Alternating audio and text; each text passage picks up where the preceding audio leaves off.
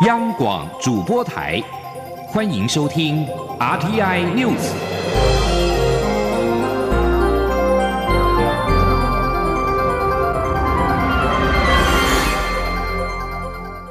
听众朋友您好，欢迎收听这节央广主播台提供给您的 RTI News，我是张顺祥。台南长荣大学马来西亚籍的女大学生命案引发社会关注，府院都表示重视，并强调维护治安的决心。行政院院长苏贞昌今天表示非常遗憾，强调相关的机关会依法严办、严惩歹徒，并且通盘检讨。更重要的是，要消灭任何治安的死角，避免再度发生。事件之后，台南归仁分局局长遭到调职，台南警察局长也自请处分，但外界认为检讨工作仍不足。内政部长徐国勇今天表示，等待事件告一段落之后，会再次启动检讨。至于会检讨到什么程度，徐国勇表示会视情况再跟台南市长黄伟哲讨论。记者王维婷的采访报道。台南长荣大学马来西亚籍女大学生命案引发社会关注，府院皆表示重视，并强调维护治安的决心。命案发生后，警政署调整台南归仁分局局长杨庆玉的职务，调为内勤，而台南警察局长詹永茂也向台南市长黄伟哲自请处分。针对外界认为检讨工作还是不够，内政部长徐国勇二号在立法院内政委员会受访时表示，待事件告一段落之后，还会再启动检讨。至于检讨的层级，则会与台南市长黄伟哲讨论后决定。徐国勇说：“那我们等这个事件在告一个段落以后，哈，我们会再次的来启动来检讨。哈，那现阶段就是说在。”整个过程里面，啊，不可讳言的，的确在所谓的报案备案这里，啊，产生了一些疑义跟瑕疵哈。那所以在这一部分，包括在发言里面哈，那也产生了一些瑕疵。所以在这里我们啊也尊重了地方政府的这些建议哦，也尊重局长的建议，先进行相关的一些调整。徐国勇表示，已经责成警政署就校园安心机制与相关单位、学校等加强横向联系。他说，在民主国家，警察不会进入校园，但是如果学校有请求、有需要，内政部会加强维护校园安全，学校附近的治安热点等也会加强巡逻。遇害女大生的家属已经抵达台湾，内政部次长陈宗彦也在第一时间到机场提供家属必要协助。徐国勇表示，家属已经充分了解蔡英文总统、行政院长苏贞昌，还有内政部对这起命案重视的态度。中央广播电台记者王威婷采访报道。长荣大学马来西亚女学生日前遭杀害，教育部长潘文忠今天深表哀痛与歉意。他说，整起事件是学校轻忽了，教育部将组成专案小组，并依相关的规范处分失职人员。长隆大学则表示，学务长跟校安中心主任已经请辞，学校也将加强夜间的巡守等安全工作。记者陈国维的采访报道。马来西亚女大生在台遇害，教育部长潘文忠二号在立法院教育及文化委员会表示，教育部在初步了解后发现，原来九月三十号在同地点就有学生遭遇类似情形。当时学生除了向警方报案，也有和学校师长说明，结果从校安人员到学务长都了解这个案件，却未执行通报，可预防而未预防，导致后续发生命案。所以教育部将会组成专案小组到学校进行后去。处置，并将依照相关规范处分失职人员。应该是学校轻忽了哈，我觉得在校园安全防治上最怕的就是轻忽啊。如果啊有相关的信息啊，本来也有相关的非常严谨时效的通报的规范，我想在这部分学校宁可多做，都绝对不要少做哦。我想多一分的关心，多一分的提醒，多一分的联系啊。绝对可以更加的保护我们师生的安全。长荣大学则表示，学校已展开全面检讨，学务长杜嘉玲与校安中心主任简德贤已请辞。学校也规划在师生通学常态路段上增设监视器与照明设备。在夜间安全巡守部分，将由学校、警方、社区三方共同合作，每天从晚上六点到凌晨两点展开校内外周边巡逻。学校并同步启动师生心理辅导与资商辅导机制，关怀全校师生。潘文中强调，台湾。还是有很多学校非常积极维护校园安全，在校外周边等需要特别关注的热点，都会和在地的警方有紧密联系，并加强巡逻。他说，发生这起事件后，教育部也请各校以更严谨的方式再去检视校园死角，一定要用最大的努力，让孩子在受教过程中得到最安全的照顾。中央广播电台记者张国伟台北采访报道。针对外界质疑台南市的治安问题。台南市长黄伟哲在脸书表示，他也是一个女儿的父亲，对于家属失去挚爱女儿的伤痛，他同感不舍。他要再次向受害者家属跟国人同胞致歉。蔡英文总统今天在总统府接见世界华人工商妇女气管协会访问团。总统在致辞的时候表示，政府一直在谈非洲计划。希望能够更积极的布局非洲。侨委会正在盘点侨界的资源，这个月底就会举办一场研讨会。他希望能够借重台商的经验，引领台湾的产业进入非洲。记者欧阳梦平采访报道。蔡英文总统二号上午在接见世界华人工商妇女气管协会访问团时表示，今年在疫情的挑战下，更加看见台湾人不分海内外的团结与努力。政府除了持续改善台湾的投资环境，在防疫上的成果，更向世界证明台湾有能力提供企业一个稳定发展的环境。尤其是台湾在今年第三季的经济成长率还能有百分之三点三的表现，非常令人惊艳。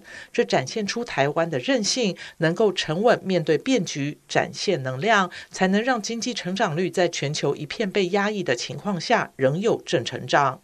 总统也再次强调，现在就是投资台湾最好的时间点，也是布局全球最好的时间点。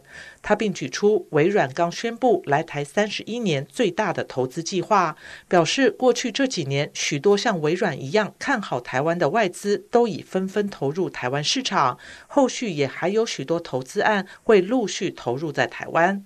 另一方面，政府也将积极布局非洲，希望能带领台湾的产业进入非洲。他说：“事实上，呃，从去年我们就一直在。”呃，谈一个计划，就我们现在姑且叫它是非洲计划，好，那就是呃，希望呃，我们未来可以更积极的来布局非洲哦。那侨委会也在盘点我们侨界的资源，并且将会在这个月十一月二十七号办理一场台商在非洲的研讨会啊。那我们也希望借助台上的经验，引领台湾的产业进入非洲。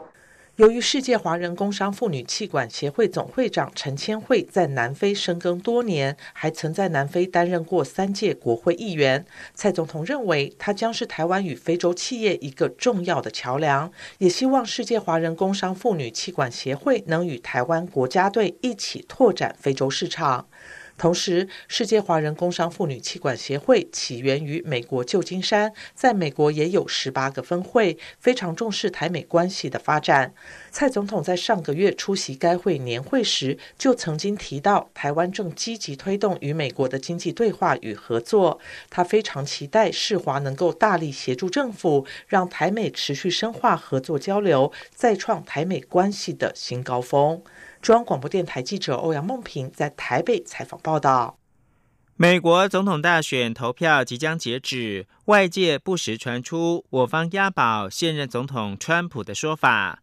外交部长吴钊燮今天上午在立法院受访表示，这是一种错误的刻板印象，因为外交部几十年来的传统都是与美国两党平行交往。而且，无论是川普连任或是拜登胜出，台美都会继续维持良好关系。请听央广记者杨仁祥、王兆坤报道。美国总统大选选情焦灼，全世界都在关注谁能胜出。外交部长吴钊燮表示，政府一直都有掌握相关情势，无论选举结果为何，我方都会与美国维持非常良好的关系，这一点毋庸置疑。外界似有我方较为偏好川普连任的刻板印象，吴钊燮指出，这种刻板印象是错误的。外交部不会因为有人有刻板印象。而改变外交部长期以来的传统做法。外交部的传统，几十年以来的传统，就是共和党、民主党两边是平行交往，而且都跟两边维持非常良好的关系。吴钊燮以美国国会为例，与台湾相关法案都获得国会议员绝大多数或无异议通过，也就是说，台湾受到了美国跨党派的支持。吴钊燮表示，川普如果连任，我方会与川普政府维持原来的良好关系。如果政权轮替，则会有交接期。我国安单位会在这段期间密切关注两岸情势动向。中央广播电台记者杨仁祥、王兆坤台北采访报道。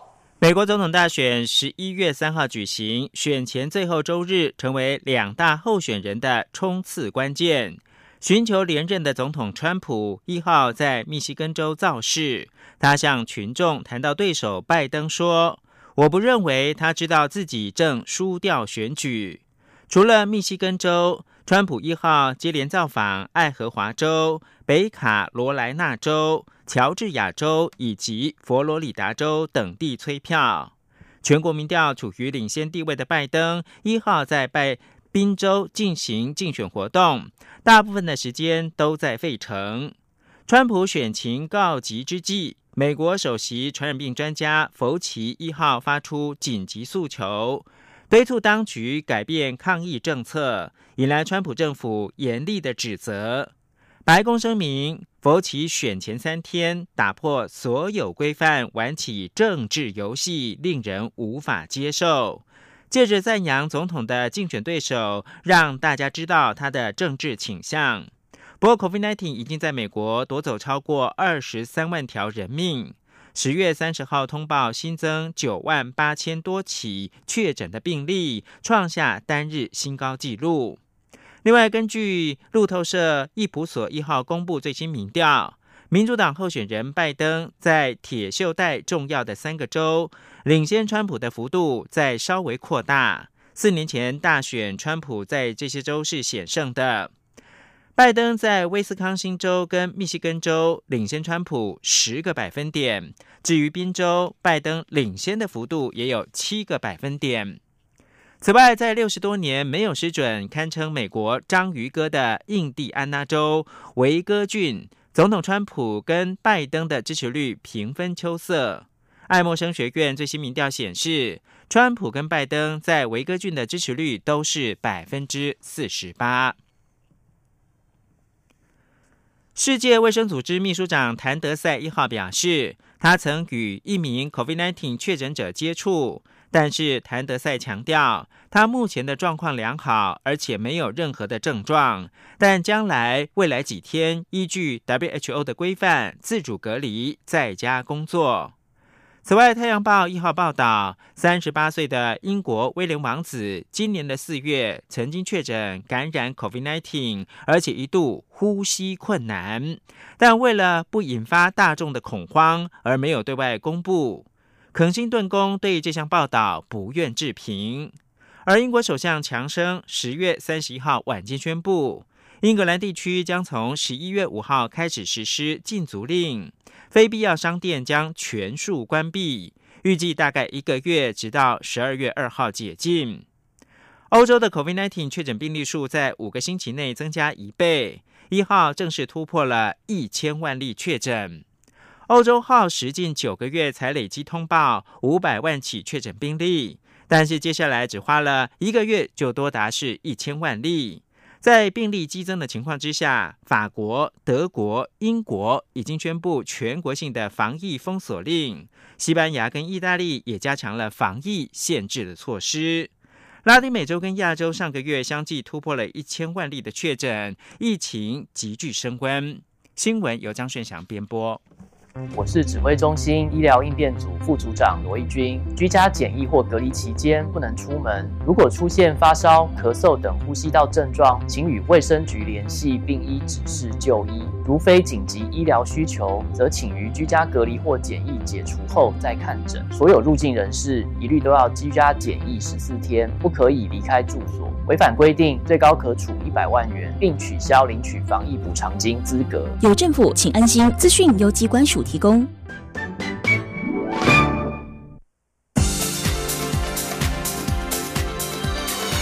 这里是中央广播电台台湾之音，欢迎继续收听新闻。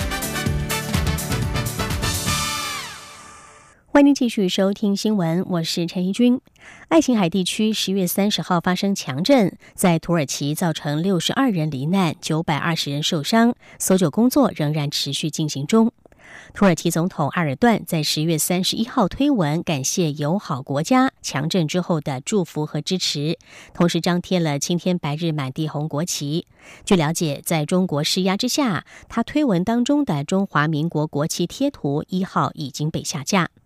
对此，行政院长苏贞昌今天出席国发会活动前受访时指出，这只是正常的国家往来，中国实在是小鼻子小眼睛。记者杨文军的报道。爱琴海地区十月三十号强震发生至今已经超过五十一小时。地震在土耳其造成六十二人罹难，九百二十人受伤，搜救工作持续进行中。土耳其总统埃尔段十月三十一号晚间的三则致谢贴文中，张贴各国国旗或国际组织会旗共一百面，其中包括青天白日满地红国旗。不过，包含中华民国国旗贴图的第三则贴文一号已经被删除。除另行上传的贴图中，则看不见青天白日满地红国旗，据传是遭中国施压。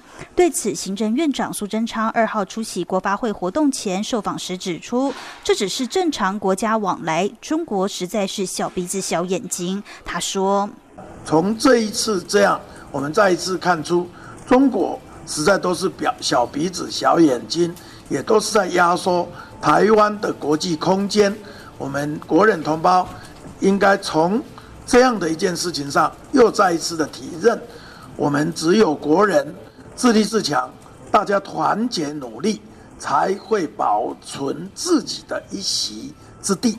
苏贞昌强调，全世界任何地方发生不幸，台湾在第一时间都表示最大的关切。台湾作为全世界大家庭的一员，表达愿意做出贡献的善意。相关国家也对台湾表示感谢，给予肯定的回应。其实都是很正常的国家往来，也是很正常的互动。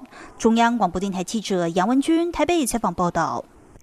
针对今年争取出席世界卫生大会 （WHA） 赴会的进度，外交部长吴钊燮今天在立法院表示，中国因素是台湾力争出席的最大困难，但外交部仍然会一直努力，持续争取更多国家的支持，而美国也尽量在协助台湾，只是相关具体作为不便对外说明。记者王兆坤的报道。世界卫生大会赴会预定九号召开，外交部长吴钊燮在立法院外交委员会答询表示。我方尚未收到邀请，政府仍在努力当中，持续争取理念相近国家的支持。立委追问吴钊燮有无信心可以争取到获邀出席，吴钊燮表示：“我有信心争取到更多国家来支持台湾。”他说：“我最大的困难就是中国的，就是中国的因素一样，那没有任何突破的方式。突破就是争取一个国家一个国家。那美国的态度是什么？去争取更多的国家来支持我们。”另一方面，政府向土耳其地震灾情表达关怀。土耳其总统在官方推特感谢包括我国在内的友好国家，但推文随后移除我国国旗标示。吴钊燮会前受访时表示，遭移除是因为中国的干扰与压力，我方谴责中国的打压作为。他并强调，台湾以人道立国，对于任何一个需要协助的地方，不会因为中国的打压而退缩。中央广播电台记者王兆坤台北采访报道：美国总统大选在即，经济部长王美花今天在立法院指出，近期台美在经贸、外交关系上都有很好的进展，这都是因为有美国民主、共和两党以及主流民意的支持。不论美国大选结果如何，台湾都要持续争取两党的支持。而目前看来，即便是民主党候选人拜登胜出，因为台湾是重要的供应链国家，深获美国朝野支持，加上拜登也曾经表态支持深化台美关系，大方向已定，应该不至于影响现有的经贸合作。记者谢嘉欣的报道。美国总统大选最后冲刺阶段，外界关注选举结果恐为台美经贸合作带来变数。蔡总统日前召开国安高层会议，讨论如何应对。对此，经济部长王美花二号福利法院经济委员会报告并备询时，也被媒体询问此事。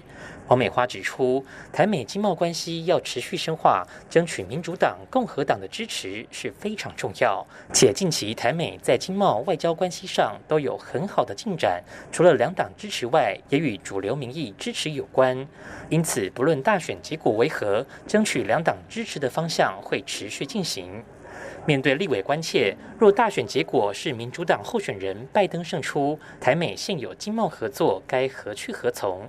王美花强调，美国朝野都支持台湾，加上拜登也曾经表过态，因此他认为台美经贸合作的大方向一定，应不至于会有影响。他说：“呃，我们跟美方的合作，第一个哈，在经贸部分其实是。”呃，在两党的支持度都非常高，因为台湾这样的民主国家，这样重要的工业内的国家，哈，其实是得到朝野的支持，哈，所以这个大方向是呃确定还是会深化。那呃，拜登总统他也有一次在投稿也提到要深化台美。王美花还说，蔡总统已召开国安高层会议，都有预先沙盘推演，会按照指导方针来进行。后续台美高阶经济对话能否在选后有进展，目前是持续联系当中。而与民主党加强关系方面，也要等到选后看情势发展。中央广播电台记者谢嘉欣采访报道。美国总统大选进入了倒数，在美国选前各种民调纷纷出炉。然而，从金融市场，特别是股票市场来看，投资人因为两人的民调显现，在投资方面的布局也已经陆续了做出了改变。请听记者陈林信宏的报道。美国总统川普和对手拜登两人在政策走向大不同。以外交和贸易手段来看，外资花旗银行分析，川普掌握经济相对优势的白人阶级，退出世界卫生组织 WHO；拜登则致力于关注劳工和中产阶级，支持重回世界卫生组织。另外，在能源政策上，川普退出巴黎协定，支持传统能源产业，不认为有温室效应；拜登的政策则是重返巴黎协定。并支持绿色新政。尽管最新民调显示，在六十多年没失准、堪称美国章鱼哥的印第安纳州维戈郡，总统川普与对手拜登的支持率平分秋色。但从大多数的最新民调也显示，拜登领先川普百分之八至百分之十。瑞士银行在九月下旬至十月初对全球十四个市场的四千多名投资者及企业家进行调查，其中百分之六十六的投资者考虑于未来六个月投资医疗保，百分之五十六考虑绿色复苏，显示投资人多押宝拜登胜出。花旗银行财富策划咨询部资深副总裁曾庆瑞认为，如果川普连任，固然可强化市场信心，但在去除大选压力后，无法预知川普举动，整体短多，但长线不确定性高。至于如果拜登当选，尽管其加税政策将冲击市场信心，但在支持自由贸易及对外较和缓的态度，有助于企业开展业务，整体影响短空长多。不过整体看来，此次全球主要股市在美国大选前后波动度都不会太低，曾启瑞说。那所以这次的邮寄投票的这个数目其实是是有史以来创新高。第一个，第二是说每一周对于说呃票什么时候到的认定不一样，有些是邮戳，有些是以以比如说当天选举八点之前要到，每个每个州不一样，所以这会造成很多的争议。这是为什么大家会觉得说？即便选举后，市场看出来波动性并没有，因为啊，川就是选完举之后就可以马上降低。花旗也从一九五二年以来美国总统选举前后 S M P 五百表现分析，指出现任总统连任可以强化市场信心，延续之前的施政措施及兑现竞选承诺，股市会有较好的表现。但如果由新候选人接任新总统，受到市政团队人事更迭及新手上任，短期间股市也较容易有波动发生。中央广电台记者陈林信鸿报道。长荣大学马来西亚籍的女学生遭到杀害案近日备受关注。民众党副总召张其禄以及立委邱成远今天上午表示，这件事情重伤了台湾的形象与台马关系。他们认为警政、市政及学校三个体系都出现了严重问题，并质疑行政院是否仍然有召开治安汇报。记者欧阳梦平的报道。针对长荣大学马来西亚籍女学生遭杀害案，民众党立委邱成元指出，这两天他接获许多台商的陈情，表示马来西亚政府非常关切此事，他们不希望影响到台马关系以及长期经营的外交经贸实质互动。邱成元表示，蔡英文总统在第一时间就发出声明并道歉，民众党给予肯定，但他们质疑社会安全网是否出现破洞，并要求行政院说明是否仍有召开治安汇报。他说，在内政部这个警政署的网站上，基本上他最后的这个呃张贴的日期是一百零八年的十月二十九号。我不晓得是会议记录没有上传，还是新闻稿没有发，还是说实际上这个会议有没有实质的运作？那我们知道说苏院长的风格，不晓得说这个会议到底有没有开？我们希望说，呃，可以请行政院哦出来来回应一下。党团副总召张其禄则认为，这件事已经重伤台湾对外的形象以及台马关系，包括警政、市政及学校三个体系都出现严重问题。张其禄指出，除了不清楚中央的治安汇报是否如期召开外，台南有一百四十六间派出所，却有七十一间的警员配置是个位数，基层警力相当不足。在市政部分，台南县市合并后，许多基层公共建设反而因为层层审核而无法快速到位。这次事发地点的路灯便迟迟不见修复。另外，长荣大学学生之前就曾向校方反映这个路段不安安全，但校方似乎置之不理，即使事后道歉，也已经于事无补。他认为这三方面都必须有系统性的检讨与改善，未来不要再有类似的憾事发生。生中央广播电台记者欧阳梦平在台北采访报道。关注国际焦点，泰国从七月起就掀起了反政府示威浪潮，要求改革君主制。泰王瓦吉拉隆功一号首度对此发表公开评论。他受访时说：“泰国是妥协之地，他一样爱着全国人民。”但有示威者认为，泰王只是空口说白话。现年六十八岁的泰王瓦吉拉隆功在泰国拥有至高无上的权力，鲜少向媒体发言。泰王一号在大皇宫外与数千身骑穿着黄衫、拥护君主制的支持者见面时，同时接受了英国媒体的访问。泰王穿越人群的时候，支持者高呼“泰王万岁”，誓死效忠王室。过去三个多月来，曼谷街头天天出现示威，要求王室改革与总理下台。示威者提出解散国会、终止骚扰异议人士、修正军方制定的宪法和限制王室权力等诉求。不过，王室一直没有置评。泰王常年旅居德国，在慕尼黑近郊坐拥一处豪华别墅，享受奢华的生活，更是激起抗议民众的怒火。澳洲政府和业者表示，在中国海关对活海鲜实施了新的检查规定之后，澳洲已经停止对中国的龙虾出口。澳洲与中国的贸易争端持续升高，活龙虾通关受阻也是最新的案例。在此之前，澳洲的牛肉、大麦和葡萄酒出口中国都已经受到影响，海鲜部门将是北京报复的最新目标。澳洲农业部长里特普鲁德表示。澳洲严重关切中国从十月三十号开始实施的新检查，澳洲官员正在寻求北京方面的厘清。中国是澳洲龙虾的最大市场。根据澳洲政府的资料，在二零一八到一九年，澳洲龙虾出口额为七点五二亿澳币，大约折合五点二七亿美元，其中大约百分之九十四是销往中国。纽西兰总理阿尔登今天公布他所称的非常多元的内阁名单，包括了第一位公开出柜的副总理，以及有着毛利人纹面的女性外交部长。纽西兰在十月十七号举行国会大选，阿尔登率领劳工党获得压倒性的大胜。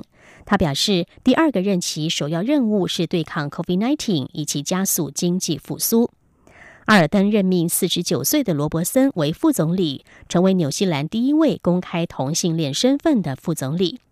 除了称赞内阁多元化之外，阿尔登也说，这将是一个有政绩以及有能力的内阁。